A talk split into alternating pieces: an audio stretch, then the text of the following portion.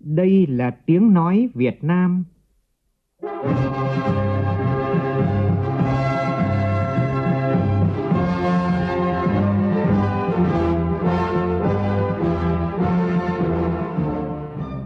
là tiếng nói Việt Nam, phát thanh từ Hà Nội, thủ đô nước Cộng hòa xã hội chủ nghĩa Việt Nam.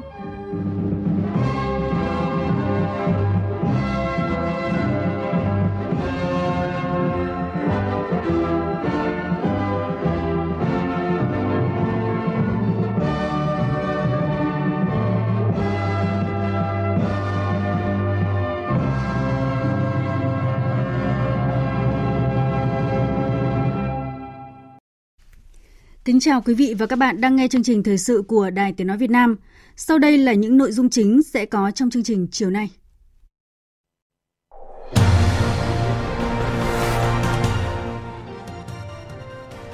Mười sáu ngày Việt Nam không có ca mắc COVID-19 mới trong cộng đồng.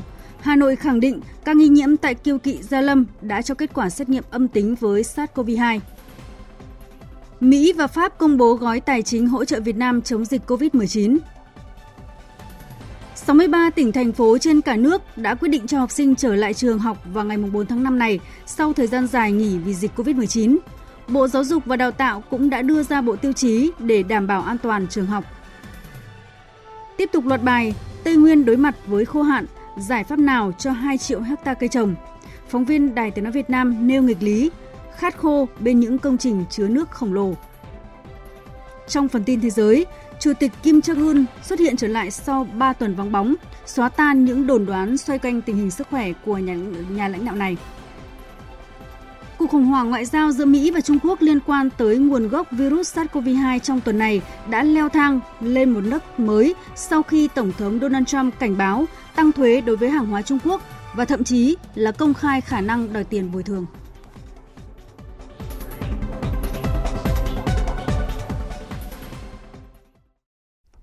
Bây giờ là nội dung chi tiết.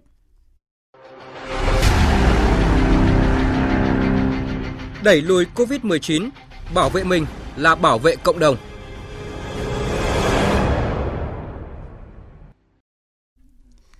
Ban chỉ đạo quốc gia phòng chống dịch COVID-19 cho biết Việt Nam tiếp tục không có ca mắc COVID-19 mới trong cộng đồng.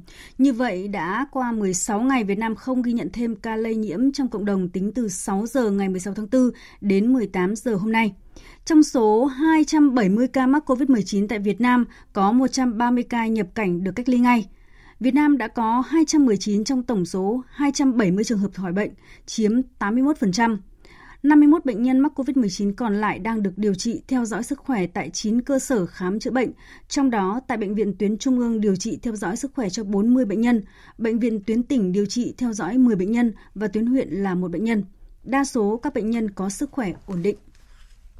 Phóng viên Văn Hải đưa tin, năm bệnh nhân là công nhân ở công trường xây dựng tại Kiêu Kỵ Gia Lâm, Hà Nội đã có kết quả xét nghiệm âm tính với COVID-19 và được xác định là bị bệnh sốt xuất huyết. Trước đó, qua xét nghiệm test nhanh cho kết quả dương tính nghi mắc COVID-19. Bệnh nhân là Trần Ngọc Khánh, sinh năm 1982, quê Hoàng Mai, Nghệ An, không có tiền sử tiếp xúc với người nghi nhiễm COVID-19. Từ ngày 22 tháng 4, bệnh nhân này bị sốt nóng liên tục và ngày 26 tháng 4 vào điều trị tại Bệnh viện Đa khoa Đức Giang được chẩn đoán nghi sốt xuất huyết. Ngày 29 tháng 4, bệnh nhân sốt cao hơn và tình trạng khó thở gia tăng nên được chuyển đến Bệnh viện Tim Hà Nội. Tại đây, bệnh nhân được xét nghiệm test nhanh COVID-19 cho kết quả nghi ngờ. Do vậy, trong đêm 1 tháng 5, bệnh nhân được chuyển đến Bệnh viện Bệnh nhiệt đới Trung ương trong tình trạng khó thở nhiều, mệt lả. Tuy nhiên, tại đây bệnh nhân được xét nghiệm sâu bằng máy PCR cho kết quả âm tính với COVID-19. Bệnh nhân được hồi sức, thở oxy và điều trị theo hướng sốt xuất huyết, Diogen, bội nhiễm. Tiếp tục công tác phòng chống dịch COVID-19, hôm nay, tỉnh Ninh Bình tiếp nhận và cách ly y tế tập trung 273 trường hợp là công dân Việt Nam từ nước ngoài về. Trong đó 268 trường hợp được cách ly tập trung tại trường quân sự quân đoàn 1 thành phố Tam Điệp và 5 trường hợp được cách ly tập trung tại Trung tâm Y tế thành phố Tam Điệp. Trung tâm Kiểm soát Bệnh tật tỉnh Ninh Bình phối hợp với Trung tâm Y tế thành phố Tam Điệp cùng các đơn vị liên quan khám sàng lọc, lấy mẫu xét nghiệm và sắp xếp các công dân cách ly tại nhiều khu vực thuộc trường quân sự quân đoàn 1 theo thể trạng và dịch tễ. Theo ghi nhận ban đầu của Trung tâm Kiểm soát Bệnh tật tỉnh Ninh Bình, phần lớn các công dân về nước đều có thể trạng bình thường một số công dân có dấu hiệu mệt mỏi sau một thời gian hành trình dài. Đây là lần thứ ba trường quân sự quân đoàn 1 tiếp nhận công dân Việt Nam từ nước ngoài về nước, thực hiện cách ly y tế tập trung theo quy định. Toàn bộ các công dân được tiếp nhận lần này đều là học sinh, sinh viên, người lao động sinh sống và làm việc tại Canada. Mỹ hỗ trợ Việt Nam gần 9 triệu 500 nghìn đô la nhằm đối phó với đại dịch COVID-19. Đây là thông báo của Bộ Ngoại giao Mỹ vừa đưa ra. Phóng viên Phạm Huân, thường trú tại Mỹ, đưa tin. Thông báo của Văn phòng Phát ngôn viên Bộ Ngoại giao Mỹ ngày 1 tháng 5 đã cập nhật hỗ trợ của Mỹ đối với các nước trong cuộc chiến chống COVID-19. Đối với Việt Nam, Mỹ đã hỗ trợ tổng số 9,5 triệu đô la, bao gồm khoản ngân sách mới 5 triệu đô la trong quỹ hỗ trợ kinh tế. Khoản tiền này sẽ được sử dụng nhằm hỗ trợ lĩnh vực tư nhân giảm nhẹ các ảnh hưởng tài chính và phi tài chính của đại dịch đối với các doanh nghiệp vừa và nhỏ, cũng như hỗ trợ các biện pháp của chính phủ Việt Nam nhằm đối phó với những ảnh hưởng của đại dịch. Trước đó, chính phủ Mỹ đã hỗ trợ 4,5 triệu đô la trong nguồn hỗ trợ y tế khẩn cấp nhằm giúp chính phủ Việt Nam chuẩn bị hệ thống phòng xét nghiệm, khởi động giám sát dựa vào sự kiện và tìm kiếm ca bệnh, cũng như hỗ trợ chuyên gia kỹ thuật cho công tác chuẩn bị và ứng phó, truyền thông nguy cơ, phòng tránh và kiểm soát lây nhiễm và các hoạt động khác. Đề cập khoản hỗ trợ này của Mỹ, hôm nay Đại sứ Hoa Kỳ tại Việt Nam Daniel Kristen Brink cho biết khoản hỗ trợ của Mỹ được sử dụng ngay để cung cấp những nguồn lực cần thiết bao gồm hỗ trợ sự phục hồi của khu vực tư nhân thông qua tăng cường tiếp cận tài chính cho các doanh nghiệp, nâng cao năng lực hỗ trợ doanh nghiệp trong bối cảnh nhu cầu dự kiến tăng mạnh, phối hợp với các bên liên quan của chính phủ Việt Nam để đẩy mạnh các giải pháp hỗ trợ của Việt Nam. Trong một diễn biến liên quan, cơ quan phát triển Pháp AFD cũng thông báo cung cấp một gói hỗ trợ công tác phòng chống dịch viêm đường hô hấp cấp COVID-19 trị giá 2 triệu 190 triệu đô la Mỹ cho một số nước thuộc Hiệp hội các quốc gia Đông Nam Á ASEAN. Theo một tuyên bố chung được công bố chiều qua, gói hỗ trợ tài chính của cơ quan phát triển Pháp sẽ được phân bổ cho 5 nước ASEAN gồm Việt Nam, Campuchia, Lào, Myanmar và Philippines nhằm tăng cường công tác giám sát, chẩn đoán và củng cố hệ thống ứng phó với đại dịch COVID-19 tại các nước này.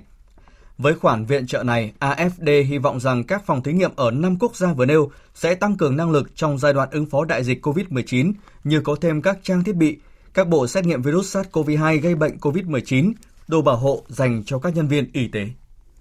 Trở lại với những thông tin quan trọng trong nước, Tính đến sáng nay, 63 tỉnh, thành phố trên cả nước đã quyết định cho học sinh trở lại trường vào ngày 4 tháng 5 này sau thời gian dài nghỉ vì dịch COVID-19. Hà Giang là địa phương cuối cùng trên cả nước quyết định cho học sinh, sinh viên các cấp trên địa bàn đi học trở lại từ ngày 4 tháng 5. Riêng xã Phố Là, thị trấn Phố Bảng và thị trấn Đồng Văn, huyện Đồng Văn sẽ cho học sinh đi học sau đó một tuần, tức ngày 11 tháng 5. Hà Nội cũng là một trong những nơi có quyết định muộn nhất về thời điểm học sinh trở lại trường.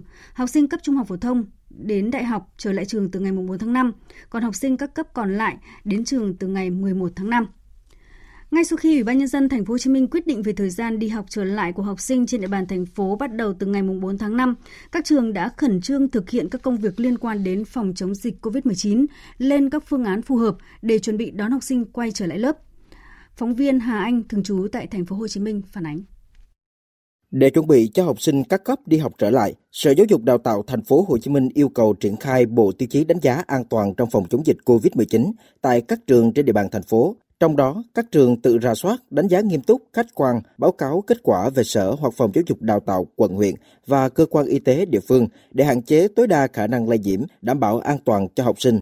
Tuy nhiên, theo thầy Nguyễn Đức Dũng, hiệu trưởng trường trung học cơ sở Huỳnh Tấn Phát, việc đảm bảo giãn cách này sẽ còn nhiều khó khăn cần phải khắc phục cái khó là được về phía phụ huynh là sẽ gặp khó khăn trong cái vấn đề mà đưa đón con em của mình chưa phải à, cơm nước chu đáo.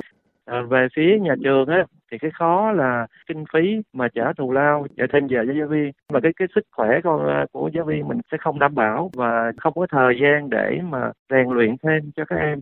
Không giống như học sinh cấp trung học cơ sở và trung học phổ thông, học sinh tiểu học vốn hiếu động và thích chạy nhảy, đùa nghịch nên bên cạnh công tác vệ sinh khử khuẩn và đảm bảo kiến thức dạy học, các trường tiểu học phải đối mặt với thách thức lớn hơn là làm thế nào để các em vẫn có thể vui chơi, vui vẻ khi đến trường mà vẫn đảm bảo an toàn về sức khỏe. Thầy Lý Văn Huệ, hiệu trưởng trường tiểu học Hòa Bình quận 1 chia sẻ. Thì mình cũng đã bàn phương án tức là trong cái hạn chế cái việc mà tập trung học sinh trong cái giờ chơi bằng cách là chia ca trong giờ chơi. Thứ nhất cái thứ hai là là giới hạn khu vực ra chơi của các uh, khối các lớp. Có cái người quản lý các em chứ em không có chạy tới chạy lui nhiều khu vực trong sân trường. Còn sau đây là phản ánh của phóng viên Đức Hưng về công tác chuẩn bị đón học sinh trở lại trường học vào đầu tuần tới tại xã Động Quan, một xã khó khăn thuộc diện 135 ở huyện Lục Yên, tỉnh Yên Bái. Đây là tiếng máy cắt cỏ tại trường trung học cơ sở Động Quan, xã Động Quan, huyện Lục Yên, tỉnh Yên Bái. Cũng giống như ở các địa phương miền xuôi, à, nhưng tại xã thuộc diện 135 này, thầy và trò nơi đây đang chuẩn bị đón hơn 500 học sinh quay trở lại lớp học từ ngày mùng 4 tháng 5 tới. Thầy giáo Nguyễn Ngọc Sơn, hiệu trưởng trường Trung học cơ sở Động Quan, xã Động Quan, huyện Lục Yên, tỉnh Yên Bái cho biết. Và về cơ sở vật chất thì nhà trường cũng đã uh, sắp xếp để làm sao bố trí uh, tận dụng tối đa các phòng học của nhà trường và đồng thời ờ, trong cái tuần tới này thì chúng tôi cũng có liên hệ với các trường bạn như trường tiểu học ở bên cạnh để chúng tôi mượn thêm phòng học để bố trí làm sao để các em học ờ, giãn cách ờ, tối thiểu một mét Ngoài ra thì trường tôi cũng có là một cái trường mà có học sinh bán trú.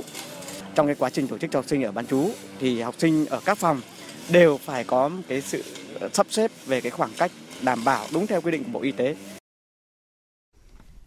Nhằm đảm bảo an toàn cho học sinh đi học trở lại, Bộ Giáo dục và Đào tạo vừa ban hành bộ tiêu chí đánh giá mức độ an toàn phòng chống dịch COVID-19 trong trường học. Phóng viên Lê Thu thông tin. Bộ tiêu chí đánh giá mức độ an toàn phòng chống dịch COVID-19 trong trường học có 15 tiêu chí, hướng dẫn mức độ an toàn cho học sinh khi đi học trở lại theo từng giai đoạn trước khi đến trường, khi học sinh ở trường và khi kết thúc buổi học trở về nhà. Theo ông Nguyễn Thanh Đề, vụ trưởng vụ giáo dục thể chất Bộ Giáo dục và Đào tạo, mục đích cao nhất của bộ tiêu chí này hướng đến là đảm bảo an toàn trường học cho học sinh khi đi học trở lại theo đúng chỉ đạo của chính phủ. Mục đích chính của cái bộ tiêu chí này là cái khung tham chiếu cho các cơ sở giáo dục của từng địa phương. Trên cơ sở tham chiếu của khung tiêu chí này, xây dựng các bộ chỉ số để đánh giá lại cái từng địa điểm, từng cái cơ sở của mình nhằm mục đích chính là an toàn mới đi học. Đến trường thì trường đó phải an toàn. Bộ tiêu chí đánh giá mức độ an toàn phòng chống dịch COVID-19 do Bộ Giáo dục và Đào tạo phối hợp với Quỹ Nhi đồng Liên Hợp Quốc và tham khảo ý kiến chuyên môn của Bộ Y tế để xây dựng. Các sở, phòng giáo dục và đào tạo tại các địa phương căn cứ vào bộ tiêu chí này để đánh giá các cơ sở giáo dục của mình, từ đó xếp loại mức độ an toàn của trường học và thực hiện các biện pháp an toàn cho học sinh. Trong đó, nếu như trường học mà chỉ đạt 7 tiêu chí trở xuống trong tổng số 15 tiêu chí thì được đánh giá là trường học không an toàn và không được phép hoạt động.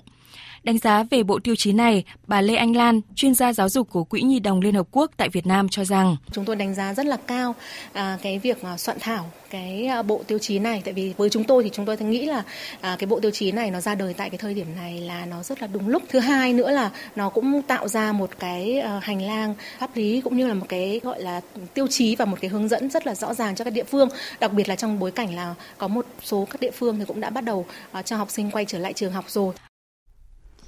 Thưa quý vị và các bạn, đến thời điểm này, các địa phương trong cả nước vẫn đang tiếp tục chi trả cho các đối tượng bị ảnh hưởng bởi dịch COVID-19 thuộc diện hỗ trợ từ gói an sinh xã hội 62.000 tỷ của chính phủ. Tuy nhiên, cũng đã có những vướng mắc trong xác định các đối tượng được hưởng. Phản ánh của phóng viên Hoài Nam tại tỉnh Quảng Nam. Hiện nay, các nhóm đối tượng là người có công với cách mạng, thân nhân người có công, thương binh đang hưởng trợ cấp mất sức lao động, hộ nghèo, hộ cận nghèo. Các địa phương ở Quảng Nam đã cơ bản giả soát xong Khó khăn nhất là nhóm đối tượng không có giao kết hợp đồng lao động, bị mất việc do ảnh hưởng của dịch COVID-19, như những trường hợp buôn bán lẻ, bán hàng rong không có điểm cố định, xe thồ, bán lẻ vé số hoặc làm những nghề tự do khác. Ông Nguyễn Xuân Hà, Phó Chủ tịch Ủy ban Nhân dân thị xã Điện Bàn, tỉnh Quảng Nam cho biết. Nếu nhanh hỗ trợ được những cái đối tượng rõ ràng thì cũng trong tháng năm. Các đối tượng khác là còn phải chờ xét rồi kiểm tra lại, rà soát chống trùng có thể là kéo dài hơn. Hiện nay, Ủy ban Mặt trận Tổ quốc Việt Nam các cấp ở tỉnh Quảng Nam tích cực phối hợp với các ngành địa phương, tăng cường giám sát ngay từ khâu lập danh sách cho đến lúc chi trả và kết thúc việc chi trả. Ông Trần Văn Chiến, Phó Giám đốc Sở Lao động, Thương binh và Xã hội tỉnh Quảng Nam cho biết, những đối tượng đã chốt danh sách sẽ được ký nhận hỗ trợ ngay, nhất là những nhóm đối tượng người có công với cách mạng, thân nhân người có công, thương binh đang hưởng trợ cấp mất sức lao động do bảo hiểm xã hội chi trả, hộ nghèo, hộ cận nghèo và đối tượng bảo trợ đang được hưởng trợ cấp tại cộng đồng. Hiện, các nhóm đối tượng này đã cơ bản hoàn thành việc lên danh sách nhận hỗ trợ. Chỉ còn rà soát lại khâu chấm trùng thì sẽ tiến hành chi hỗ trợ và hoàn thành trước ngày 15 tháng 5. Quan điểm chỉ đạo của Ủy ban nhân tỉnh á, trước hết là phải đẩy mạnh công tác tuyên truyền để cho người lao động, nhân dân được biết, thực hiện, giám sát việc thực hiện. Chính cái giám sát trong cộng đồng mới là cái quan trọng, cái mà để không cho trùng hưởng. Thứ hai nữa là tăng cường trách nhiệm của mỗi cấp, mỗi ngành, mỗi cán bộ đảng viên trong việc xác lập danh sách này chống trùng không để bỏ sót đối tượng mà cũng không được trùng hưởng rồi không để trục lợi trong cái chính sách này Tại Đắk Nông, Sở Lao động Thương binh Xã hội tỉnh phối hợp với Cục Dự trữ Nhà nước Nam Tây Nguyên và Ủy ban Nhân dân 8 huyện thành phố trong tỉnh đã hoàn thành việc cấp phát gạo cứu đói cho người dân trong mùa giáp hạt năm nay ngay trước kỳ nghỉ lễ này. Phóng viên Hoàng Quy, thường trú khu vực Tây Nguyên, đưa tin. Toàn tỉnh Đắk Nông có gần 5.000 hộ dân với gần 18.000 nhân khẩu được cấp gạo đợt này với tổng khối lượng 320 tấn. Trong đó, ba địa phương được cấp gạo nhiều nhất là Đắk Cờ Long, Cư Rút và huyện biên giới Tuy Đức. Theo ông Hồ Sĩ Hải, trưởng phòng bảo trợ xã hội và phòng chống tệ nạn, Sở Lao động Thương binh và Xã hội tỉnh Đắk Nông, việc cấp phát gạo lần này đã hoàn thành theo đúng kế hoạch đề ra. Gạo được cấp phát đúng đối tượng, đảm bảo cả về số lượng lẫn chất lượng. Thì ờ, trên cái tinh thần cũng trong đợt đại dịch Covid thì cũng để làm sao là, là hỗ trợ cho người dân tức là gặp khó khăn trong cái đợt à, dịch Covid này. Và cũng một đợt giáp hạt hàng năm. Thì uh, sở cũng đã phối hợp các huyện ra soát thì thống kê đối tượng có khả năng thiếu đói trong cái dịp này thì cũng đã tham mưu ủy ban tỉnh. Và vừa rồi thì uh, thủ tướng chính phủ cũng đã hỗ trợ cho địa phương tức là có quyết định hỗ trợ trên 320 tấn giao chính quyền địa phương ra soát và chọn đối tượng đặc biệt khó khăn thì hỗ trợ với định mức là 15 kg trên một người. Thời sự VOV nhanh, tin cậy, hấp dẫn. Chương trình thời sự chiều nay sẽ tiếp tục với một số thông tin kinh tế. Diễn biến phức tạp của dịch COVID-19 và những hệ quả tiêu cực đối với nền kinh tế sẽ tạo áp lực không nhỏ lên cân đối ngân sách nhà nước trong năm 2020 này.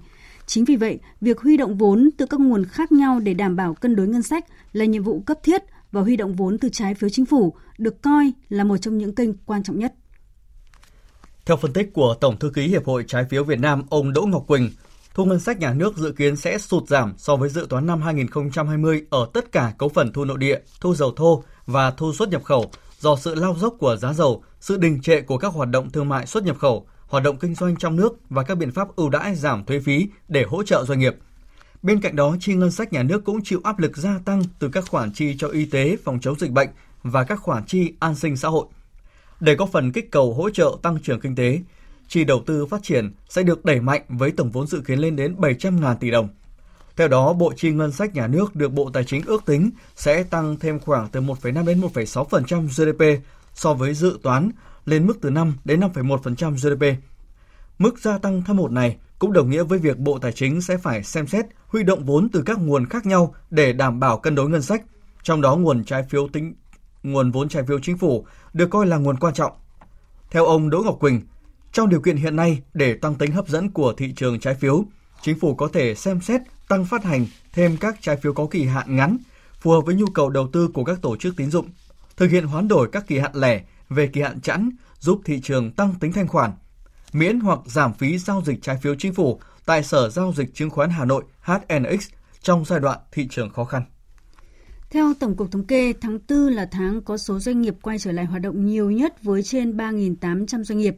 Ngoài ra đã có trên 37.000 doanh nghiệp thành lập mới, cho thấy tín hiệu tích cực từ một bộ phận kinh tế đang tái khởi động khi dịch COVID-19 được kiểm soát. Tuy nhiên, lo ngại nhất là tình trạng thiếu hụt nguyên liệu đầu vào phục vụ sản xuất khiến nhiều ngành công nghiệp có chỉ số tăng trưởng rất thấp so với cùng kỳ năm trước. Và một tín hiệu lạc quan ở thành phố Đà Nẵng là trong khi vốn đầu tư nhà nước và ngoài nhà nước giảm mạnh do ảnh hưởng bởi dịch COVID-19, thì ngược lại, nguồn vốn đầu tư nước ngoài tại thành phố này lại tăng đến hơn 90% so với cùng kỳ năm ngoái. Báo cáo của Cục Thống kê Đà Nẵng cho biết vốn đầu tư FDI đạt giá trị gần 1.800 tỷ đồng, tăng 92% so với cùng kỳ năm ngoái. Nguyên nhân vốn FDI tăng đột biến là do một số dự án đã đi vào triển khai từ các năm trước và nay hoàn thành. Chủ tịch Ủy ban nhân dân thành phố Đà Nẵng Huỳnh Đức Thơ cho biết, dù chịu ảnh hưởng nặng nề của dịch Covid-19 nhưng từ đầu năm đến nay, thành phố thu hút được 4 dự án đầu tư trong nước với tổng vốn đầu tư lên đến hơn 8.600 tỷ đồng, gấp gần 5 lần so với cùng kỳ năm ngoái. Lũy kế đến nay, Đà Nẵng có 335 dự án đầu tư trong nước với tổng vốn đầu tư hơn 112.600 tỷ đồng. Còn tại đầu tàu kinh tế của cả nước là thành phố Hồ Chí Minh, thu ngân sách của thành phố 4 tháng giảm 12,4% so với do tác động của dịch COVID-19. Hầu hết các khoản thu ngân sách đều giảm mạnh so với cùng kỳ. Trước những ảnh hưởng tiêu cực của dịch bệnh COVID-19 đối với các hoạt động kinh tế và tác động đến nguồn thu ngân sách nhà nước, Ủy ban nhân dân thành phố Hồ Chí Minh đã và đang triển khai nhiều giải pháp để đạt mục tiêu kép vừa phòng chống kiểm soát không lây lan, bùng phát dịch bệnh trong cộng đồng, nhưng đạt các chỉ tiêu kinh tế xã hội đề ra trong năm nay. Hiện thành phố đang triển khai nhiều biện pháp hỗ trợ người dân và doanh nghiệp bị ảnh hưởng bởi dịch bệnh COVID-19, trong đó tập trung 4 nhóm giải pháp là hỗ trợ doanh nghiệp duy trì sản xuất kinh doanh, hỗ trợ chi phí sản xuất kinh doanh cho doanh nghiệp và chi phí sinh hoạt cho người dân, hỗ trợ đổi mới công nghệ phục vụ sản xuất kinh doanh và hỗ trợ doanh nghiệp phục hồi sản xuất kinh doanh sau dịch bệnh. Sau ngày mai, tỉnh Quảng Ninh sẽ mở cửa các hoạt động trở lại các điểm du lịch dịch vụ và đẩy mạnh xúc tiến du lịch nội địa sau thời gian duy trì giãn cách xã hội nhiều mức độ. Tin của phóng viên Đài Tiếng Nói Việt Nam tại khu vực Đông Bắc. Hiện tại, các điểm du lịch, khu di tích lịch sử văn hóa, danh lam thắng cảnh, dịch vụ trên địa bàn tỉnh Quảng Ninh vẫn dừng đón khách tham quan đến hết ngày 3 tháng 5. Theo báo cáo của Sở Du lịch, ngành du lịch và các địa phương đã và đang tiến hành hướng dẫn các khách sạn, cơ sở lưu trú, cơ sở kinh doanh dịch vụ trên địa bàn tỉnh triển khai công tác tiêu độc khử trùng, nâng cấp cơ sở vật chất, tập huấn nâng cao nghiệp vụ cho đội ngũ lao động để từng bước chuẩn bị sẵn sàng hoạt động trở lại sau dịp lễ 30 tháng 4, 1 tháng 5. Dự kiến, trong dịp đầu tháng 5, ngành du lịch cũng sẽ công bố tiêu chí đánh giá các cơ sở an toàn, cũng như xây dựng các kịch bản kích cầu, quảng bá xúc tiến du lịch nội địa trong mùa du lịch hè. Trong thời gian sớm nhất sau ngày 3 tháng 5, Quảng Ninh sẽ khai trương khu nghỉ dưỡng suối khoáng nóng cao cấp Quang Hanh tại thành phố Cẩm Phả, cung cấp thêm một sản phẩm du lịch hấp dẫn, thu hút du khách. Ông Nguyễn Văn Thắng, Chủ tịch Ủy ban nhân dân tỉnh Quảng Ninh khẳng định: Sở Du lịch phải làm việc với các cái doanh nghiệp lữ hành để từng bước khôi phục lại các tour tuyến du lịch chỉ đạo các cái cơ sở kinh doanh như dịch vụ tàu du lịch, vận chuyển hành khách, khách sạn, nhà hàng, các điểm bán hàng để chuẩn bị các cái điều kiện cần thiết, nhân lực vừa phục vụ tốt cho du khách nhưng đồng thời chúng ta vẫn đảm bảo được cái phòng chống dịch Covid một cách có hiệu quả.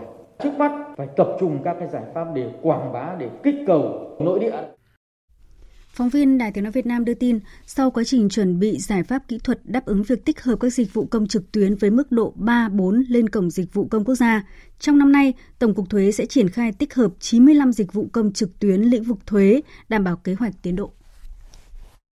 Theo thông tin từ Tổng cục Thuế, ngay trong quý 2 này, Tổng cục Thuế sẽ hoàn thành tích hợp các dịch vụ công trực tuyến lên cổng dịch vụ công quốc gia tối thiểu 30% kế hoạch như các dịch vụ khai thuế giá trị gia tăng theo phương pháp khấu trừ, khai thuế giá trị gia tăng theo phương pháp trực tiếp trên giá trị gia tăng, khai thuế giá trị gia tăng theo phương pháp trực tiếp trên doanh thu, khai thuế giá trị gia tăng đối với hoạt động kinh doanh xây dựng, lắp đặt, bán hàng vãng lai ngoại tỉnh và chuyển nhượng bất động sản ngoại tỉnh.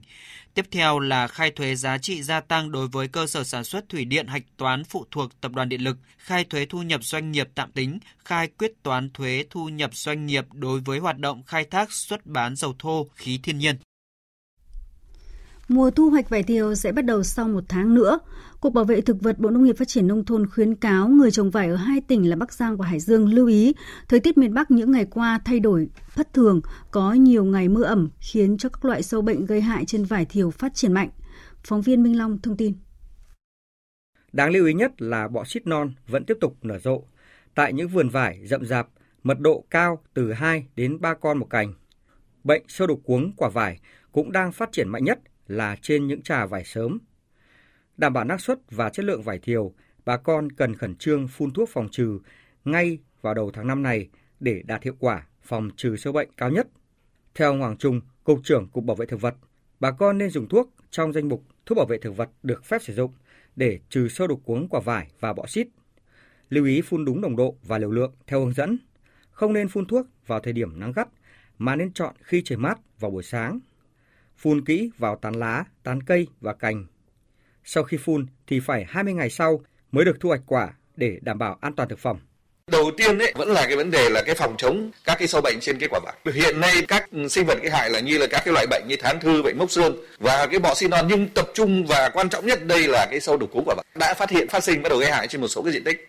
Thì chúng tôi đề nghị đây chỗ sở đặc biệt là cái chi cục trồng trọt bảo vệ thực vật thì chúng tôi cũng đã cùng phối hợp đã cắm cán bộ trung tâm bảo vệ thực vật phía Bắc để làm sao là phòng chống tốt cái sâu đục cúm quả này bởi vì đến cái lúc mà ra quả mà đấy có những năm là coi như thiệt hại rất nhiều do cái đối tượng này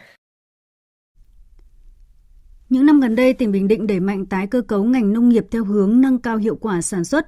Mỗi hecta lúa, người nông dân lãi khoảng 24 triệu đồng. Tỉnh Bình Định đã xây dựng nhiều mô hình cánh đồng mẫu lớn, cánh đồng lớn gắn với chuỗi liên kết sản xuất, cung ứng vật tư nông nghiệp, tiêu thụ nông sản, giúp nông dân. Quan trọng hơn, nông dân được tiếp cận cách sản xuất hiện đại, gắn trách nhiệm giữa nông dân và doanh nghiệp, góp phần nâng cao chuỗi giá trị của sản phẩm nông nghiệp. Phóng viên Thành Long tại miền Trung phản ánh.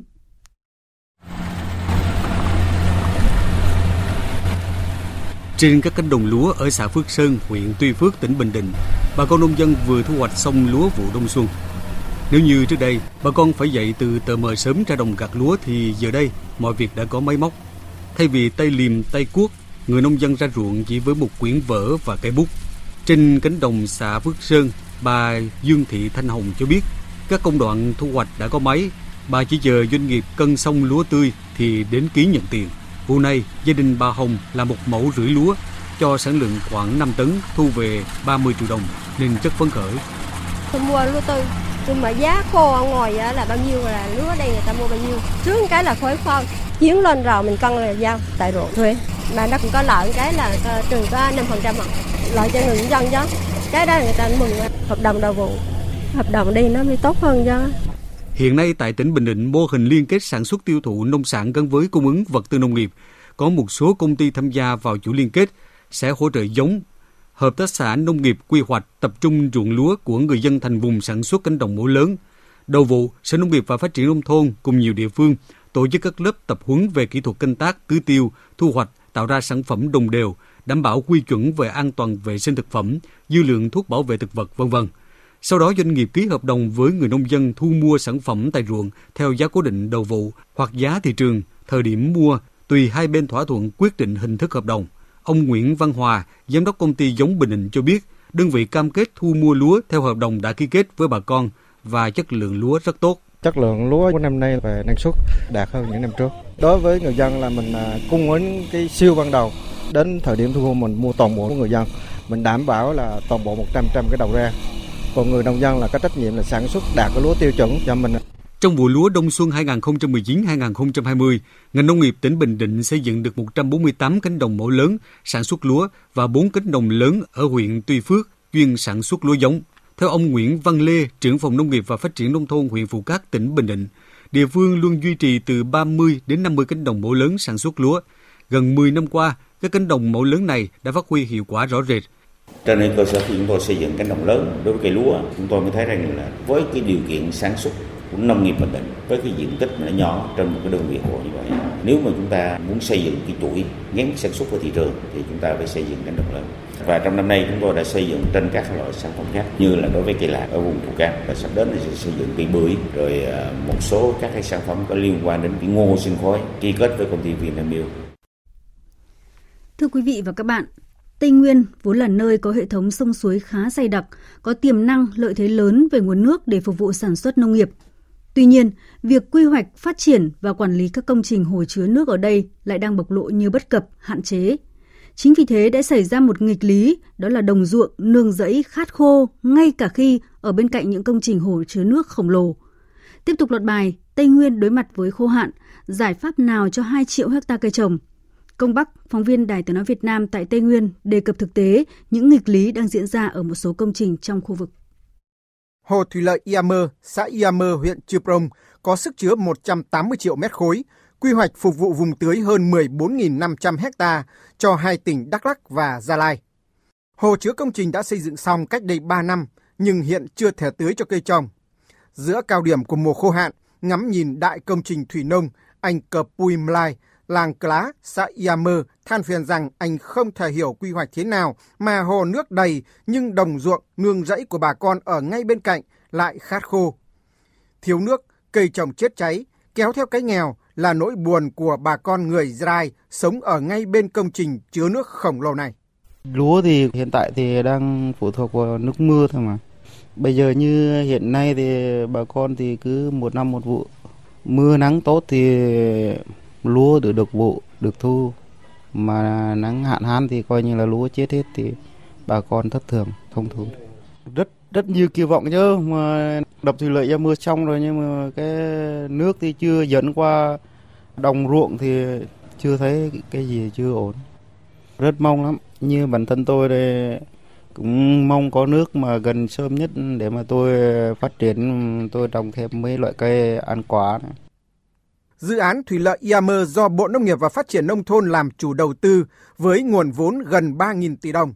Công trình đã xây xong nhưng lạ lùng là lại không có vùng tưới do nhiều vướng mắc luẩn quẩn trong quy hoạch dẫn tới những lãng phí lớn về cả nguồn lực đầu tư cũng như nguồn nước tích được trong hồ. Ông Dương Văn Trang, Ủy viên Trung ương Đảng, Bí thư tỉnh ủy Gia Lai cho rằng, vấn đề lúc này là cần nghiên cứu, khắc phục để làm sao công trình có thể đi vào hoạt động, phục vụ cho sản xuất, phát triển kinh tế xã hội ở vùng biên giới đặc biệt khó khăn. Thủy lợi Gia Mơ, 3.000 tỷ đã đầu tư xong rồi, hồ đã nước lên lai láng rồi, cây mương đầu đồng chính là đã xong gần xong rồi, nhưng mà giờ không có đất tưới. Cái vùng đây là ba xã biên giới của của huyện biên giới. Và dân tộc 100% cùng với cái ESUP của, của Đắk Lắk cũng, cũng là đồng bào dân tộc thiểu số và cũng là biên giới. Đồng bào cái vùng này là dân cái vùng này là nghèo kinh khủng. Mà trong chờ cái thủy lợi này đã xong mà bây giờ là không không tưới được thì làm sao dân ở cái vùng này thoát nghèo Nghịch lý khát khô bên công trình hồ chứa khổng lồ cũng diễn ra đối với lưu vực sông Ba, hạ nguồn của thủy điện An Khê Canác. Công trình có sức chứa hơn 300 triệu mét khối nước này được gọi là công trình sai lầm thế kỷ bởi những hệ lụy lớn lao mà nó gây ra cho hàng vạn hộ dân ở lưu vực sông. Sai lầm ở đây là công trình này tích nước sông Ba ở Gia Lai rồi chuyển dòng sang huyện Tây Sơn, tỉnh Bình Định để phát điện và đổ nước vào sông Côn. Hơn 10 năm kể từ khi công trình này chặn dòng và đi vào hoạt động là hơn 10 năm người dân tỉnh Gia Lai khốn khổ vì nước sông Ba cạn kiệt mùa khô hạn. Ông Lương Bá Khánh ở thị trấn Công Trò, huyện Công Trò, tỉnh Gia Lai nói báo chí rồi thì người dân rồi chính quyền địa phương các nơi cũng đã kiến nghị nhiều rồi. Nhưng mà vì cái lợi ích của doanh nghiệp họ có chấp hành hay không? Khi mà họ vận hành nghĩa là cái nhà máy thì họ lợi dụng cái dòng chảy rồi thì là đến bây giờ dòng sông cạn mất rồi. Mà bây giờ là dòng chảy nó không có nữa thành nhà nước tù nước động. Bài học nhãn tiền về sai lầm của thủy điện An Khê Canác chưa được khắc phục thì ngay trong cao điểm mùa khô hạn này tại tỉnh Con Tum, thủy điện thượng Con Tum tiến hành chặn dòng tích nước hồ chứa ở thượng nguồn sông Đắc Nghé để phục vụ nghiệm thu cụm đầu mối. Công trình này cũng tái diễn sai lầm là tích nước chuyển dòng từ sông Đắc Nghé ở tỉnh Con Tum sang sông Đắc Lô, tỉnh Quảng Ngãi. Chính quyền và người dân hạ lưu rất bất bình khi tình trạng hàn hán vốn đã khốc liệt ngay sau khi công trình thủy điện này thực hiện việc tích nước đã khiến tình trạng khô hạn ở khu vực hạ lưu sông ngày càng nghiêm trọng một dòng sông chết dài hàng chục km đã được tạo nên bởi công trình chứa nước khổng lồ. Đánh cắp nguồn nước của dòng sông là một khái niệm mới được các nhà khoa học đưa ra với những cảnh báo ở cấp độ cao về hệ lụy của xây dựng ồ ạt các công trình thủy điện và chuyển nước của dòng sông này sang dòng sông khác. Nguồn nước và sự phát triển bền vững của Tây Nguyên bị đe dọa bởi chính những sai lầm khó khắc phục.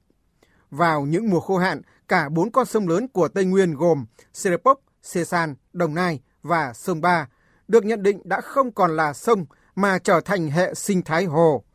Tiến sĩ Đào Trọng Tứ, Trung tâm Phát triển Bền vững Tài nguyên nước và Thích nghi biến đổi khí hậu, đưa ra cảnh báo. Vận hành các thủy điện mà không xả nước lại cho cái dòng chảy cũ, tức là chúng ta lấy cắp nước của cái cuộc sống đang bình thường của một cái khu vực để cho một cái cái khu vực khác. Sông Sê San thì có cái, cái thượng công tôm sẽ chuyển nước về Quảng Ngãi.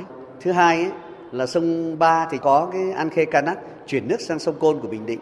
Xuống Đắk Lắk thì không chuyển nước lưu vực nhưng chúng ta chuyển nước ra khỏi cái dòng sông ở CD Búc 4 xuống CD Búc 4A và sông Đồng Nai cũng có chuyển nước. Đó là chính là chuyển nước đa nhiêm. Đấy chuyển nước như thế thì chúng ta thấy có tác hại thì rõ ràng là cái câu chuyện này. Đến hiện nay tôi xin nói lại là tất cả các cái dự án chuyển nước phải vô cùng thận trọng và phải tránh. Tây Nguyên với cả nghìn công trình hồ thủy lợi, hồ thủy điện, tuy nhiên thực tế lại cho thấy nhiều dự án, nhiều công trình chỉ vì cái lợi trước mắt để rồi bộc lộ những bất cập lớn trong quy hoạch, xây dựng và quản lý mà không phát huy được hiệu quả, để rồi dẫn đến những nghịch lý khó có thể chấp nhận như một số công trình hiện tại khiến người dân lâm vào cảnh khát khô bên hồ nước. Thưa quý vị và các bạn, trong khô hạn khốc liệt mới thấy những thiệt hại của người nông dân không chỉ do từ thiên tai mà còn do nhân tai gây ra. Để hiểu rõ hơn về những nguyên nhân dẫn đến tình trạng hạn hán ngày càng diễn ra khốc liệt ở Tây Nguyên, bài 3 của loạt bài Tây Nguyên đối mặt với khô hạn, giải pháp nào cho 2 triệu hecta cây trồng? Chúng tôi sẽ tiếp tục đề cập trong bài Mất rừng, vỡ quy hoạch, quản lý yếu kém, hạn trồng hạn. Mời quý vị và các bạn chú ý đón nghe. Xin được chuyển sang các thông tin khác. Người lao động trước khi đi làm việc tại Hàn Quốc theo chương trình cấp phép việc làm cho lao động nước ngoài của Hàn Quốc gọi tắt là EPS phải ký quỹ 100 triệu đồng. Quy định này sẽ bắt đầu được thực hiện từ ngày 15 tháng 5 này. Theo quyết định số 12 do Thủ tướng Chính phủ Nguyễn Xuân Phúc ký ban hành, người lao động trước khi đi làm việc tại Hàn Quốc theo chương trình EPS phải ký quỹ để bảo đảm thực hiện đúng hợp đồng về nước đúng thời hạn sau khi chấm dứt hợp đồng lao động. Mức tiền ký quỹ là 100 triệu đồng với thời hạn ký quỹ là 5 năm 6 tháng. Người lao động thuộc đối tượng được vay vốn tại ngân hàng chính sách xã hội để đi làm việc ở nước ngoài có nhu cầu vay vốn được vay đến 100 triệu đồng tại ngân hàng chính sách xã hội để ký quỹ mà không phải thực hiện bảo đảm tiền vay. Công an huyện Mường Khương, tỉnh Lào Cai vừa khởi tố bị can đối với 10 đối tượng liên quan đến 4 vụ phá rừng xảy ra trên cùng một địa bàn. Tin của phóng viên An Kiên, thường trú khu vực Tây Bắc. 10 đối tượng bị khởi tố cùng chú tại huyện Mường Khương, tỉnh Lào Cai. Trước đó, khoảng đầu tháng 10 năm 2019, hạt kiểm lâm huyện Mường Khương nhận được tin báo của quần chúng tại khu vực rừng phòng hộ thuộc thôn Cốc Lầy, xã Lùng Vai, huyện Mường Khương xảy ra tình trạng hủy hoại rừng nghiêm trọng ở nhiều khu vực khác nhau. Kết quả điều tra cho thấy, tổng cộng 4 vụ hủy hoại đã khiến gần 6,3 hecta rừng và trên 45.000 cây vầu bị phá hủy, tổng thiệt hại gần 550 triệu đồng. Hành vi của các đối tượng chủ yếu là tiến hành trao đổi mua bán viết tay sau đó đốt phá. Một số đối tượng thì phá rừng lấy đất chống trồng sa nhân. Các vụ hủy hoại đều xảy ra tại nơi vùng sâu, vùng xa, đối tượng gây án vào thời điểm vắng người qua lại. Hiện cơ quan chức năng đang tiếp tục làm rõ hành vi của các đối tượng để đưa ra truy tố xét xử theo quy định của pháp luật. Liên quan đến vụ triệt phá sòng bạc quy mô lớn ở địa bàn giáp danh 3 tỉnh là Đồng Nai, Bình Thuận và Lâm Đồng hôm qua, sáng nay Công an tỉnh Đồng Nai cho biết đã xác định được 3 đối tượng cầm đầu, đứng ra tổ chức và thu tiền sâu. Cộng tác viên Trần Tâm đưa tin. Qua điều tra ban đầu, Công an tỉnh Đồng Nai xác định tụ điểm đánh bạc quy mô lớn bằng hình thức lắc tài xỉu và đá gà do ba đối tượng cầm đầu tổ chức là Nguyễn Quang Tôn, 41 tuổi, ngụ xã Phú Sơn, huyện Tân Phú, tỉnh Đồng Nai, cùng hai đối tượng tên Phi và Cu, đều ngụ tại tỉnh Bình Thuận nhưng chưa xác định rõ lai lịch. Qua điều tra cho thấy, các đối tượng tổ chức thường xuyên thay đổi địa điểm ở khu vực rừng núi giáp danh giữa ba tỉnh Đồng Nai, Bình Thuận, Lâm Đồng nhằm tránh sự phát hiện của lực lượng chức năng.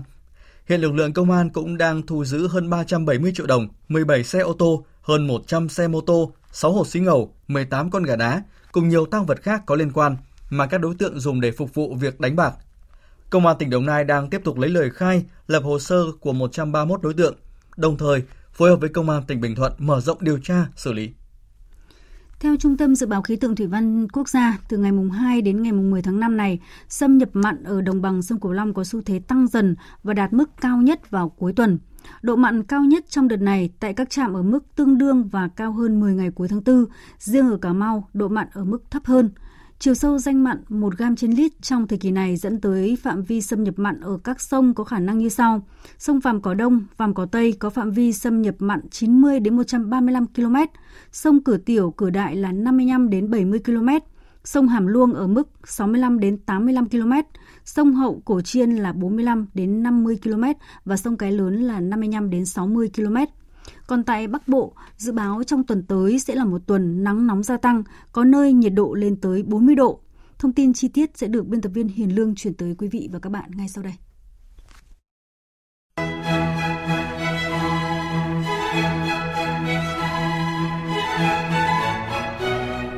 Hiện nay, vùng áp thấp phía Tây đang phát triển và mở rộng về phía Đông. Dự báo từ ngày mai do ảnh hưởng của rìa Đông Nam vùng áp thấp phía Tây phân tích, nên phía Tây Bắc Bộ khu vực vùng núi phía Bắc và Trung Trung Bộ có nắng nóng cục bộ. Ngày 4 tháng 5, nắng nóng trên diện rộng xảy ra ở khu vực vùng núi phía Bắc và Trung Trung Bộ và xảy ra cục bộ ở các tỉnh phía Đông Bắc Bộ với nền nhiệt cao nhất phổ biến từ 35 đến 38 độ. Riêng phía Tây Bắc Bộ và vùng núi các tỉnh Bắc và Trung Trung Bộ có nơi trên 38 độ. Từ ngày mùng 3 đến ngày mùng 7 tháng 5, nắng nóng xảy ra ở các tỉnh Nam Bộ, cục bộ ở Tây Nguyên và Nam Trung Bộ với nền nhiệt cao nhất phổ biến từ 35 đến 37 độ, có nơi trên 37 độ.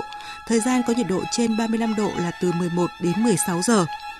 Khu vực Hà Nội từ ngày mùng 4 đến ngày mùng 6 tháng 5, nắng nóng sẽ xảy ra trên diện rộng với nền nhiệt độ cao nhất phổ biến từ 35 đến 37 độ, có nơi trên 38 độ.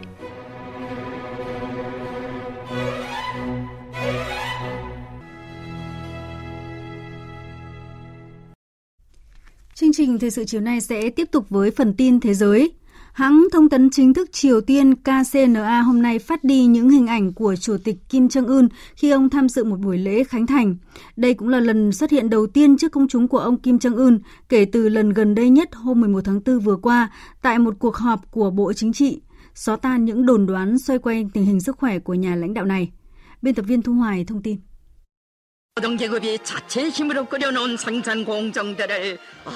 Những bức ảnh được hãng thông tấn chính thức Triều Tiên KCNA công bố hôm nay cho thấy Chủ tịch Kim Jong-un trong trang phục quen thuộc đang cắt băng khánh thành một nhà máy phân bón ở Sucheon, phía bắc thủ đô Bình Nhưỡng. Bức ảnh không có dấu hiệu nào cho thấy ông Kim Jong-un có vấn đề sức khỏe. Theo KCNA, nhà lãnh đạo Triều Tiên đã đi thị sát và nghe báo cáo về hoạt động của nhà máy. Ông bày tỏ hài lòng về hệ thống sản xuất của nhà máy, cho rằng nhà máy này sẽ là đóng góp quan trọng cho sự tiến bộ của ngành công nghiệp hóa chất và sản xuất lương thực của đất nước. Tháp tùng ông Kim Jong Un trong buổi lễ có nhiều quan chức cấp cao của Triều Tiên, trong đó có cả em gái đồng thời là cố vấn của ông, bà Kim Yo Chung. Tại cuộc họp báo ở Nhà Trắng sáng nay theo giờ Việt Nam, nhận xét về thông tin của KCNA, Tổng thống Mỹ Donald Trump đã từ chối bình luận. Tôi không muốn bình luận về thông tin liên quan tới nhà lãnh đạo Triều Tiên. Chúng tôi sẽ có vài điều để nói về thông tin đó vào thời điểm thích hợp. Theo giáo sư nghiên cứu quốc tế Laib Eric Islay tại Seoul, Hàn Quốc, nếu tính xác thực của những bức ảnh do truyền thông Triều Tiên công bố được xác nhận, thì bài học cần rút ra là thế giới cần phải biết lắng nghe nhiều hơn những nguồn tin chính thống, thay vì những thông tin nạc danh hay tin đồn trên các mạng xã hội. Cuộc khủng hoảng ngoại giao giữa Mỹ và Trung Quốc liên quan tới nguồn gốc virus SARS-CoV-2 trong tuần này đã leo thang lên một nấc mới sau khi Tổng thống Donald Trump cảnh báo tăng thuế đối với hàng hóa Trung Quốc và thậm chí là công khai khả năng đòi tiền bồi thường. Dù cơ hội thành công là rất thấp và vẫn chưa rõ Mỹ sẽ đẩy vụ việc đi bao xa, song rõ ràng căng thẳng ngoại giao giữa hai nước đang làm trầm trọng hơn cuộc khủng hoảng y tế và kinh tế do COVID-19 gây ra. Tổng hợp sau đây của biên tập viên Đài Tiếng Nói Việt Nam. Phát biểu với phóng viên tại Nhà Trắng, Tổng thống Donald Trump tuyên bố tăng thuế đối với Trung Quốc rõ ràng là một phương án khi ông đang cân nhắc các cách đáp trả việc virus corona chủng mới SARS-CoV-2 gây bệnh viêm phổi cấp COVID-19 xuất phát từ thành phố Vũ Hán, Trung Quốc lây lan trên khắp thế giới. Rất nhiều điều đang xảy ra liên quan đến Trung Quốc. Dĩ nhiên, chúng tôi không hài lòng với những gì đã xảy ra đây là một tình huống tồi tệ đối với toàn thế giới và chúng ta sẽ có rất nhiều điều để nói về vấn đề này. Việc áp thuế đối với Trung Quốc chắc chắn sẽ là một lựa chọn. Áp thuế quan cũng đồng nghĩa với việc nhà lãnh đạo Mỹ đã quyết định có bước đi trực diện và thẳng thừng hơn, thay vì hủy các nghĩa vụ nợ của nước này với Trung Quốc như những thông tin đồn đoán trước đó.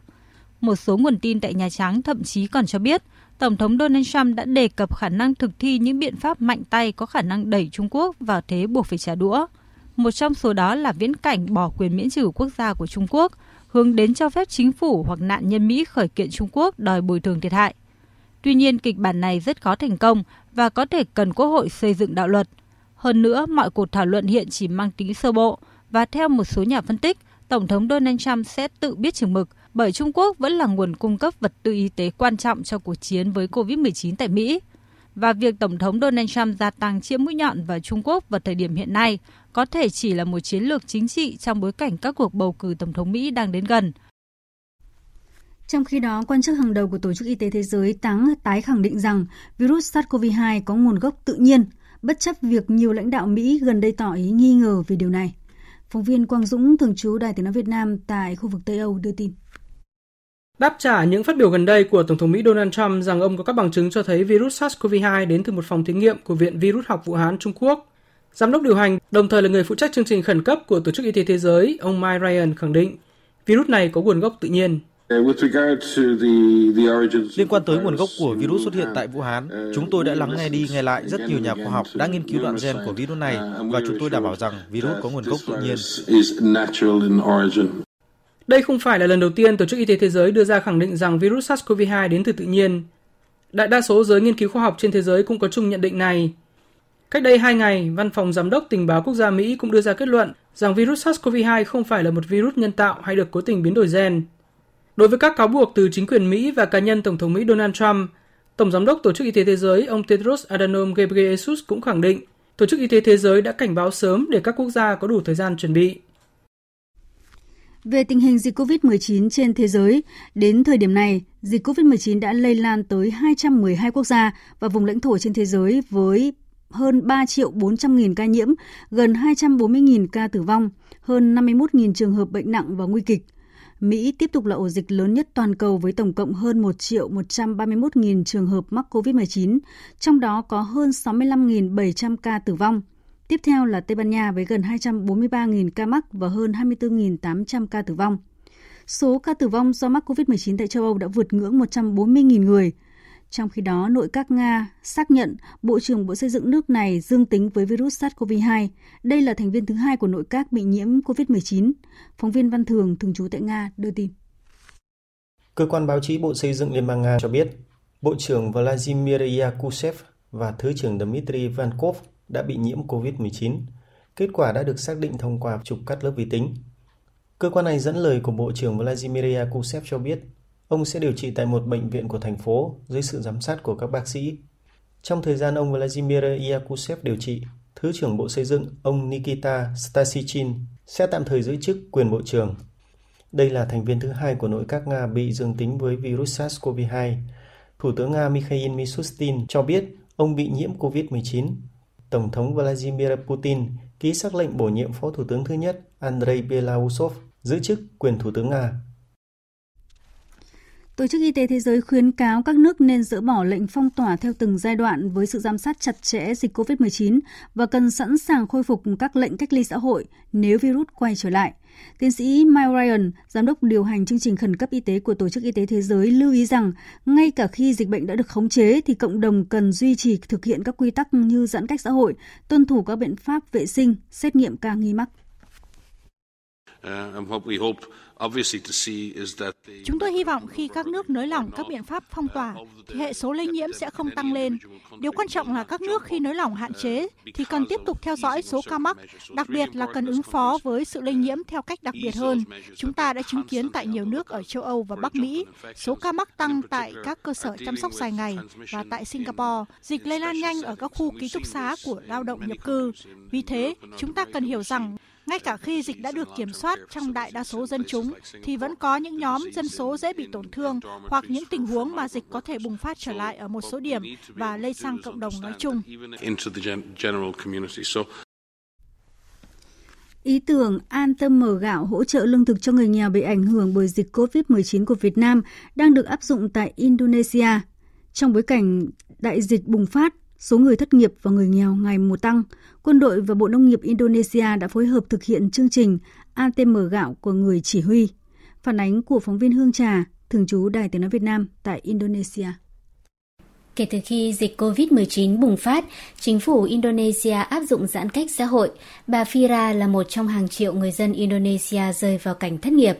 Chẳng còn cách nào khác, vợ chồng bà cho hai đứa con nhỏ còn chưa tới tuổi đi học lên chiếc xe kéo, kéo đi khắp đường phố thủ đô Jakarta để xin ăn.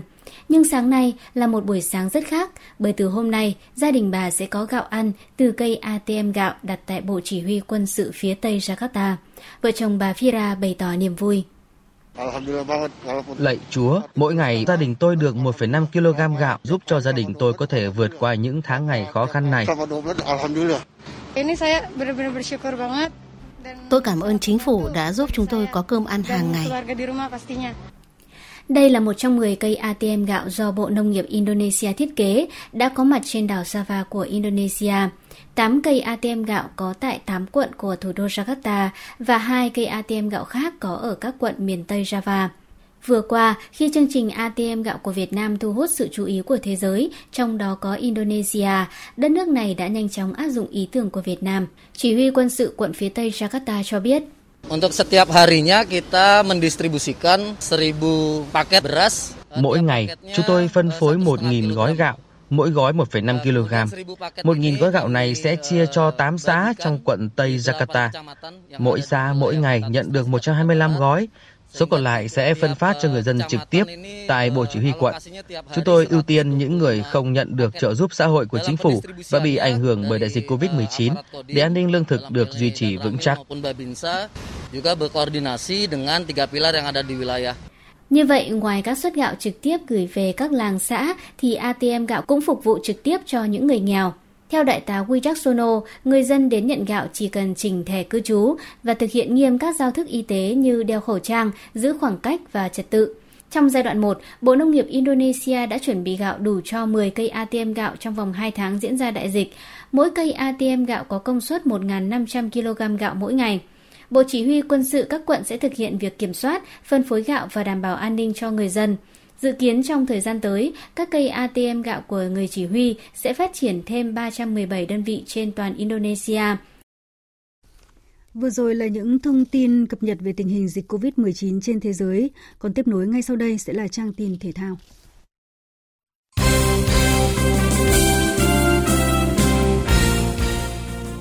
Thưa quý vị và các bạn, giám đốc kỹ thuật câu lạc bộ Heerenveen Gary Hamstar cho biết đội bóng này vẫn chưa đưa ra quyết định có giữ đoàn Văn Hậu ở lại sau khi kết thúc hợp đồng mượn một mùa dài từ Hà Nội FC hay không. Ông Hamstar cho biết đoàn Văn Hậu là trường hợp đặc biệt của câu lạc bộ Heerenveen. Những tính toán của ban lãnh đạo, ban huấn luyện đội bóng Hà Lan đối với hậu vệ cánh trái 20 tuổi không được thực hiện do yếu tố khách quan. Colin, uh. Đoàn Văn Hậu là một trường hợp đặc biệt. Chúng tôi đã nói ngay từ đầu rằng cậu ấy cần thời gian. Nếu là tôi đến Việt Nam, một đất nước hoàn toàn xa lạ, thì tôi cũng cần thời gian để thích nghi. Chỉ riêng nửa năm đầu tiên, đoàn Văn Hậu không phục vụ đầy đủ cho đội bóng do hoàn cảnh. Chúng tôi biết điều đó, nửa còn lại của một năm hợp đồng cũng không được như dự định của chúng tôi do tình hình đại dịch COVID-19. Chúng tôi sẽ ngồi lại với đoàn Văn Hậu để bàn bạc chuyện tương lai. Một năm khoác áo câu lạc bộ Heerenveen không thuận lợi đối với đoàn Văn Hậu. Giai đoạn nửa mùa giải đầu tiên ở Hà Lan của anh bị gián đoạn do những lần trở về phục vụ đội tuyển quốc gia và U23 Việt Nam – khi trở lại câu lạc bộ Heerenveen, cầu thủ 20 tuổi lại gặp chấn thương. Sau đó đại dịch Covid-19 buộc mùa giải 2019-2020 của đội bóng Hà Lan phải kết thúc sớm. Đoàn Văn Hậu mới đây cũng đã lên tiếng khẳng định anh mong muốn tiếp tục ở lại khoác áo câu lạc bộ Heerenveen. Hậu mong muốn sẽ được ờ, ở lại và tiếp tục thử sức chiến đấu để có được một vị trí chính thức trong ờ, câu lạc bộ bóng đá SC Heerenveen và Hậu muốn ờ, mình sẽ phát triển sự nghiệp ở Hà Lan thì đến bây giờ thì họ sẽ phải chờ đợi uh, câu lạc bộ Heerenveen và uh, câu lạc bộ uh, Hà Nội sẽ làm việc với nhau. Nếu trở về Hà Nội FC, Đoàn Văn Hậu sẽ không được thi đấu giai đoạn lượt đi V-League 2020 trong trường hợp mùa giải có thể trở lại sau giai đoạn tạm hoãn. Hà Lan là một trong những quốc gia chịu ảnh hưởng nặng nề do dịch COVID-19. Đây là lý do chính phủ nước này quyết định hoãn các hoạt động thể thao tụ tập đông người tới tháng 9 năm 2020, gồm giải bóng đá vô địch quốc gia. Hiệp hội bóng đá Hà Lan rốt cuộc đã phải hủy mùa giải 2020 để chờ làm lại. Điều này khiến cho một loạt đội bóng Hà Lan lâm vào hoàn cảnh khó khăn về tài chính. Trong số này gồm có cả Heerenveen của đoàn Văn Hậu. Trên tờ Zico Sport, cựu cầu thủ Ajax Jan Van Hart đánh giá có tới 11 đội bóng ở Hà Lan đối diện nguy cơ phá sản.